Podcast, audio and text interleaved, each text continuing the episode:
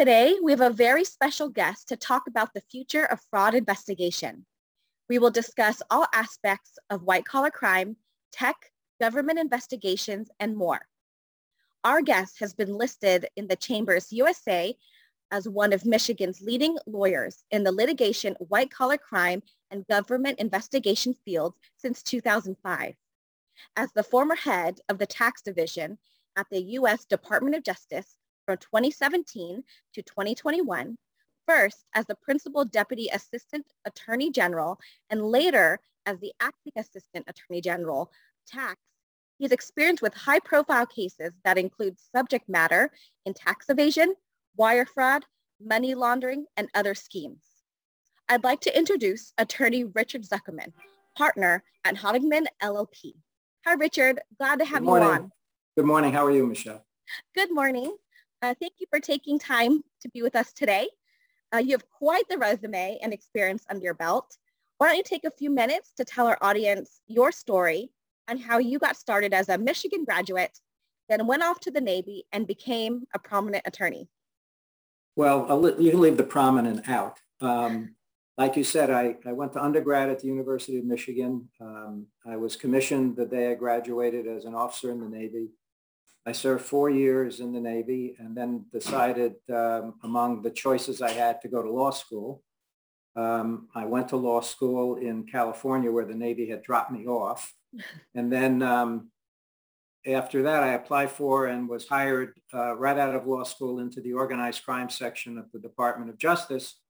And so um, I went to DC for training and then uh, was assigned by request to the Detroit Organized Crime Strike Force and prosecuted uh, organized crime cases in Detroit before I entered private practice. And then I practiced, uh, I was engaged in private practice for well over 30 years. And then uh, an opportunity came along to go back to the Department of Justice as head of the tax division, and I took it. So that's been kind of, uh, that's the thumbnail of, the, uh, of my experience. That's great. And and thinking back to when you first got started, what is one of what is one thing you wish you have known when you began your career? Well, um, I think I would have liked to have known the various things that I ought to have learned before I started to prosecute. Um, the the uh, structure of the Department of Justice way back in the 70s was quite different than, than it is now when it comes to training new lawyers. Um, and I, I thought there were things I could have been better prepared to understand um, when I started to do white collar crime, mafia oriented economic prosecutions.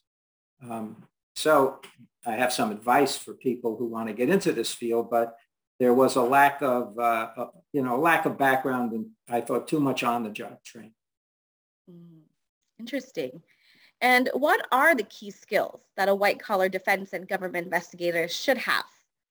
Well, um, you have to want to try cases because ultimately not every case settles and you have to adequately represent a client and, and aggressively represent a client. So you have to be able to try a case. In order to try a case, you can't be you can't be too shy. You have to have a bit of actor in you um, so that, that's the first, you have to have a desire and an innate skill, although you can learn to try a case. It's one thing to learn the rudiments of trial. It's another thing to actually feel comfortable and relate to a jury and have a jury relate you, relate to I, you. I bet. Um, yeah, it's, it's interesting. And then um, on the technical side, if you want to get into uh, white collar crime prosecutions, you should have some accounting, some okay. tax, some understanding of corporate law, and um, now today, uh, a very deep understanding of software and, um, and computers because of the way uh, in which you rely on them now uh, to engage in any form of practice, but certainly when you're doing uh, uh, trial work and investigations and, and labor and document intensive things that require computer backup. That's so true. And for white collar crime cases, like you said, there's always tons of data you have to review and analyze. So what are the challenges of dealing with digital data when it comes to fraud investigation? Well, diff- there's uh, really no difference on the defense side and the prosecution side from what I see. Um, sure. The, the first thing in dealing with digital data is you have to be able to get your hands on it. And um, if you're the government, uh, it's, it's relatively easy to get your hands on digital data through the use of grand jury subpoenas, not so easy if the digital data, data is overseas. Mm. The benefit a defense lawyer has is the defense lawyer, if the client's honest with him, um, understands or can be taught by the client where to look a lot quicker than the prosecutor. Oh, but yeah. generally speaking, um, the volume and the mass of data um, just can't be handled in the old way, which is sitting down and going through boxes of documents. You can't really do that anymore. Because if you're really engaged in sophisticated prosecution or sophisticated defense, the amount of data you're going to have to chew through is gigabytes uh, and sometimes terabytes.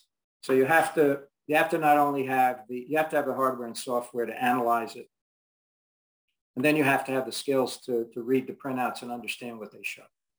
I agree with that. That's right. And name one thing that you would change about the fraud investigation industry if you had all the resources in the world. I'm not sure you, I'm not sure there's much to change. Um, if you're with the government, you certainly would like to be able to get information overseas a lot quicker than you can. And you'd like to have uh, cooperation from foreign governments when you're trying to ferret out transactions American citizens have, have in foreign countries.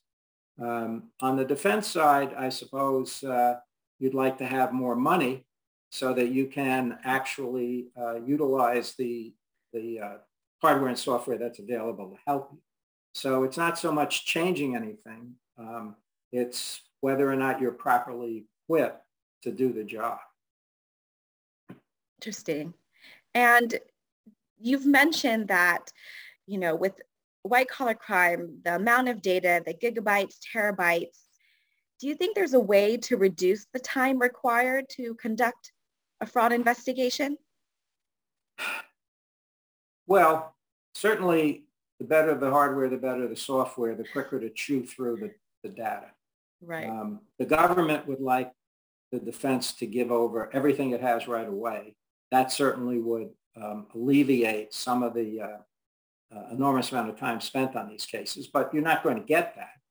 Of course, it's, it usually doesn't uh, pay the defendant to initially turn everything over. Uh, that's, that's an ongoing process during the course of an investigation. And um, sometimes it behooves the defendant to cooperate, sometimes it doesn't. Uh, but uh, you, you really have to be able to, no matter what side of the fence you're on, you have to be able to not only organize the data in some form of a database, but you have to have the skill set to look at documents to understand how they interrelate to each other. Um, because sometimes it'll you'll see something in an email that says, okay, I'll see you at noon. That looks very innocuous, but it could be very important because it shows contact. And maybe that's something that that's important in a conspiracy. Yes. So you just have to be able to churn through this stuff, organize it, and understand it. Yeah, so many details and following the trail of money and, and contacts, like you said. So when you first get a case uh, where there is an ongoing fraud investigation, how do you conduct your fraud investigation? What's your way of doing things and what's your approach? Well, you first have to have a team um, within the law firm that has a varying degrees of skills so that you can, from the client's point of view, have the least expensive person do the job as long as the person is competent to do it. So the first thing the client wants to see is a team the next thing the client wants to see is a budget. Um, mm. And the next and the next thing um, the lawyer wants to do is sit down with the relevant people in the company, find out the structure of the company, understand uh, to the extent it can uh, what it is the government is looking at, what it is the government is going to find, um, and how to respond to the government if the government finds what it's looking for. And for that, you need extensive, ongoing, continuing cooperation from the client to make available the client's uh, documents and the client's personnel. So it, you organize this almost like a military maneuver. You have to get you have to have a plan. Uh, you know, you have to have a budget. You, have to understand where you want to go. You have to understand how to organize the resources, meaning the, the people, uh, the equipment. And then you have to pursue that in a logical, cost-efficient way in order to um, either keep up or be ahead of the government so that at the time when you meet with the government to uh, try to dispose of the case, um, hopefully you know more than the government does and uh, you can come to, uh, you know, come to a, a reasonable solution for the client. Right. Interesting. And in the law enforcement sphere, finding hidden assets and tax fraud are two of the most sought after topics. How do you think technology can play a part to help lawyers prepare for these types of cases? Well, it's basically the same thing. Uh, on, the, on the one hand, it's really how good is the IRS in ferreting out um, ferreting out this kind of information so the IRS can can begin an investigation. Mm-hmm. Um, I, I think there's nothing better for defense lawyers than to have a well-equipped, aggressive government generating cases for you, although clients don't like to hear that. Um, the uh, trying to think uh, what else would you like to know in this particular area? I mean, we there's well, just the, the IRS, you know, they the IRS can generate cases through they have a fraud detection. Correct. And um, the IRS can quickly identify certain simple kinds of tax avoidance schemes. Like, for example, in the employment tax area, the IRS can quickly determine if if a business has, has filed its employment tax returns or not, and if it's filed them, has it paid? And, you know, that, those, those are very quick kind of cases to develop. And right now, at least, when I was with the government uh, back a couple of years ago, that was the bread and butter of the IRS because you can generate these kind of cases very quickly. It, it's much more difficult to, to put together a case involving an individual who's have, who has money overseas. Um, I see. And if you have money overseas, a lot of those cases come from whistleblowers, mm. either corporate or individual. Um, but if you have that kind of a case, if the information that, that suggests there's a case is credible and detailed enough, it, it's a completely different kind of investigation because the government has to be able to obtain foreign bank account records. And that can be, that's a, a difficult process because every country has different arrangements with yes. the United States. So you know, it depends on what you're looking at as to uh, how cases are developed and um, uh, how easy they are to put together. Right. I mean, you have to get the documents first. And once you get it, like you said, there's just so much data. Have to go through the details, make those connections, and uh, follow the flow of uh, funds. And you mentioned um, international uh, banks and uh, paperwork and getting information. So let's take a minute to talk about Pandora Papers. Okay. The Pandora Papers is tied to alleged money laundering cases um, done by key political and social figures. What role do you think accountants and investigators uh, could have to limit uh, future occurrences? Well, there's a difference between the accountants and the investigators, and the difference between accountants, lawyers, and investigators when it comes to this, this issue. The, the government believes, and, and talks about this, that accountants and lawyers are gatekeepers. Hmm. They are people that are supposed to keep clients honest. And their role, if they are ethical and, and are following the rules of their uh, respective professions, they are the ones that um, are supposed to make certain that clients do not engage in this kind of activity or that they do hmm. not assist the clients in facilitating this kind of activity. Mm. Uh, that's their primary role. But there's a big difference between tax evasion and tax avoidance. Correct. And so there are very complicated tax arrangements which are legitimate. Mm-hmm. And then there are very complicated tax arrangements which are illegitimate. And it's up to the lawyers and the accountants to make certain that what a client is engaging in is legitimate avoidance, not illegal evasion. Um, investigators, they have to have uh, the resources and patience. And the, the problem with sometimes the institutions of government is um, they'd rather see a thousand little cases mm. than 10 huge cases because huge cases take a long, long time. And mm. if you're if you're measuring performance by statistical achievement, um, okay. a thousand little cases look a lot better than that. They come to conclusion, or they look a lot better than 10 major cases that take years to develop. Um, but the agents have to have patience.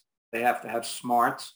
They themselves have to understand not only uh, the, the, the tools they have, but they have to understand the law because you don't want an agent to spend time chasing a group of facts that even if they are developed don't result in a violation. So agents have to be almost as equally skilled in the law as the lawyers are. They have to understand the basic elements of what, what crimes they're looking at. They have to know how to focus in on the evidence uh, that are, that's necessary to prove a case. And then they have to have the patience to try to develop it. Some foreign investigations, uh, you'll send out what's called an MLAT, which is a request for documents. It might take two years to get the documents. Oh. So, you know, patience is a key word and smarts. Patience and smarts. Got it. Patience and smarts. Got it. And so we've talked about white collar crime with traditional banking systems where you follow the money via wire, check, deposit slips. But another topic that I see pop up in cases uh, more often is cryptocurrency. So can cryptocurrency's rapid growth be compared to a Ponzi scheme? Well, not a Ponzi scheme. I, I'm kind of suspicious about cryptocurrency, um, leaving aside the fact that it's a pretty good device to hide your wealth mm-hmm. under certain circumstances. But what good is it if it's not accepted in the marketplace? So sure. I look at it, and the rough analogy is if you and I collect baseball cards, uh, to us, they're very valuable. And, and to the collector's world, they're very valuable. But let's say you have a, a Honus Wagner, which is, I think, the rarest baseball card there is. you can't go into a Cadillac dealer and trade it for a car. So, the, so the question is, um, how and where can it be legitimately utilized? Mm-hmm. Certainly among traders, um, you know, they buy and sell among themselves, just like baseball card people buy and sell among themselves. But ultimately, uh, unless you're just hiding money, um, I'm not quite sure what you do with it. Now, maybe in five years, this comment will look like I'm some form of an intellectual Neanderthal and I didn't really understand the promise of cryptocurrency when it comes to it being a, a recognized worldwide currency. But right now, uh, that would be my concern. On the other hand, um, if you, it's still, if you're using it to hide things, okay, you hide them, but you still ultimately want to use them for something. And that's really the question. Where can you use them? That's interesting. Yeah, so right. it's We're... not quite a Ponzi scheme because gotcha. it's real. It's real among the people who are dealing it. There's and value. You can, you can retrieve them uh, as long as you don't lose your your code or your key. But uh, what are you going to do with them? That's a good question. You know. yeah. so sure. it's it and it's not I think I read this morning in anticipation of the call that one of the one of the currencies selling for sixty one thousand a piece now, um, and they have wide fluctuations. Because yes. So I think it's buyer beware. Interesting. And from your experience, what has been the biggest challenge in dealing with federal and state white collar crime cases throughout your career? Well, from a defense point of view, it's um, having a client that has and is willing to spend the money to provide an adequate defense. And I think when you talk about white collar crime cases, you know, you can have one individual engaged in white collar criminal activity, or you can have a multinational corporation engaged in white collar criminal activity. And between the one person and the multi-billion dollar company, there's a variety of different um, challenges for a lawyer representing those people. Um, the, the individual generally cannot afford a, an aggressive defense. And so the question is how to best resolve it quickly so that the representation doesn't bankrupt the individual. And on the other hand, clients today are, are very, larger clients are very sophisticated. They, mm-hmm. they demand that lawyers prepare a budget. They demand to know who's working on the case. They negotiate fees, um, but they still want the same result as if, the, as if they'd written a blank check. So the, I think the major, uh, you know, besides getting the work, uh, dealing with the client and making certain that the client is happy with the representation and get the results it wants um, is a it's a function of being a, you know an intelligent, thorough, aggressive lawyer constrained by the economics of that the client's willing to put into the matter. Got it. And for our audience out here, what advice would you give to other professionals just entering this domain? Well, like I said, if you want to if you want to be a, um, a defense lawyer or a prosecutor, you should have some tax back. Uh, you should have some accounting back. You should familiarize yourself with the various software packages that are out there that assist in this in this endeavor. Um, you should want to be able, you should want to be a trial lawyer and you should hopefully develop the skills to be a trial lawyer because not all cases settle. Um, mm. uh, and you have to be, the client's hiring you from start to finish. I don't think many clients want to hear that they spent millions of dollars with you, but the client wants to go to trial, but you're, you're either unable or unwilling to start case.